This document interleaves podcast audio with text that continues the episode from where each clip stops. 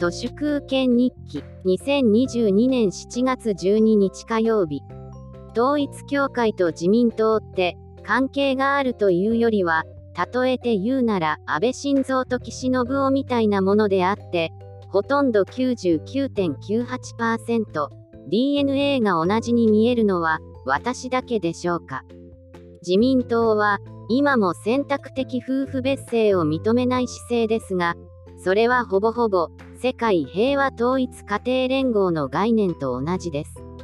国際勝共連合名誉会長の笹川良一が世界は一家人類は皆兄弟って言ってましたけどあれも世界平和統一家庭連合と大して差のないコンセプトです。安倍晋三が担ぎ込まれた奈良県立医科大学附属病院の記者会見。警護に当たった奈良県警の記者会見。昨日の統一教会の記者会見。どれもこれも読後感は全て同じです。グルであるマスメディアが頭の悪いしょうもない質問をしてのっぺらぼうの責任者がひたすら気で鼻をくくる対応を貫くみたいな構造は今やありとあらゆる SZKGM のコミュニケーションの基本形になっています。自民党にもともとビルトインされているのが文鮮明であり笹川良一です。徳光和夫という勝力松太郎が作った日本テレビの看板アナウンサーはなぜ巨人と協定が大好きなのかそれは勝力松太郎と笹川良一への絶対的忠誠心のアピールなのではないか私はそう思っています。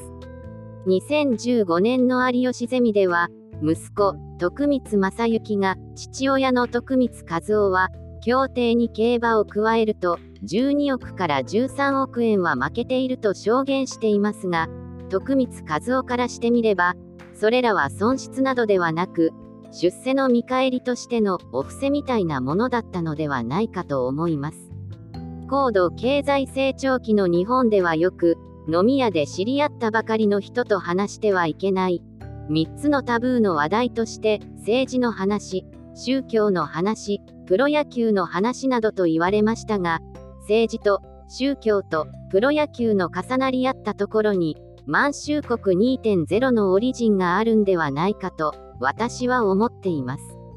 日本では陰謀論とネーミングされてしまったところに SZKGM による悪意のプロパガンダがあるのであって連合国を国際連合と言い換えたのと同じです。陰謀論のもともとの英語はコンスピラシーセオリー意味に忠実に訳せば権力者共同防御理論です。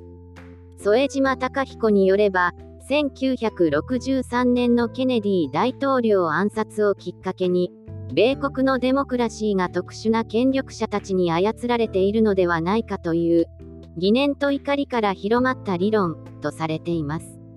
満州国2.0とは、岸信介、笹川良一、勝力松太郎、里見はじめ、児玉義雄などなどの満州国ア編ビジネスに源流を持つ権力者による共同防御として立ち上がったなんちゃってハリボテ国家というのが私の見立てですまあそれが終わるきっかけが時間ばかりかかる小菅プリズン行きを華麗にスキップさせてしまった安倍晋三殺害というイベントだったのだと私は思っています何をどう思うかは人それぞれ私の勝手です本日は以上です。ありがとうございました。人の行く裏に道あり花の山。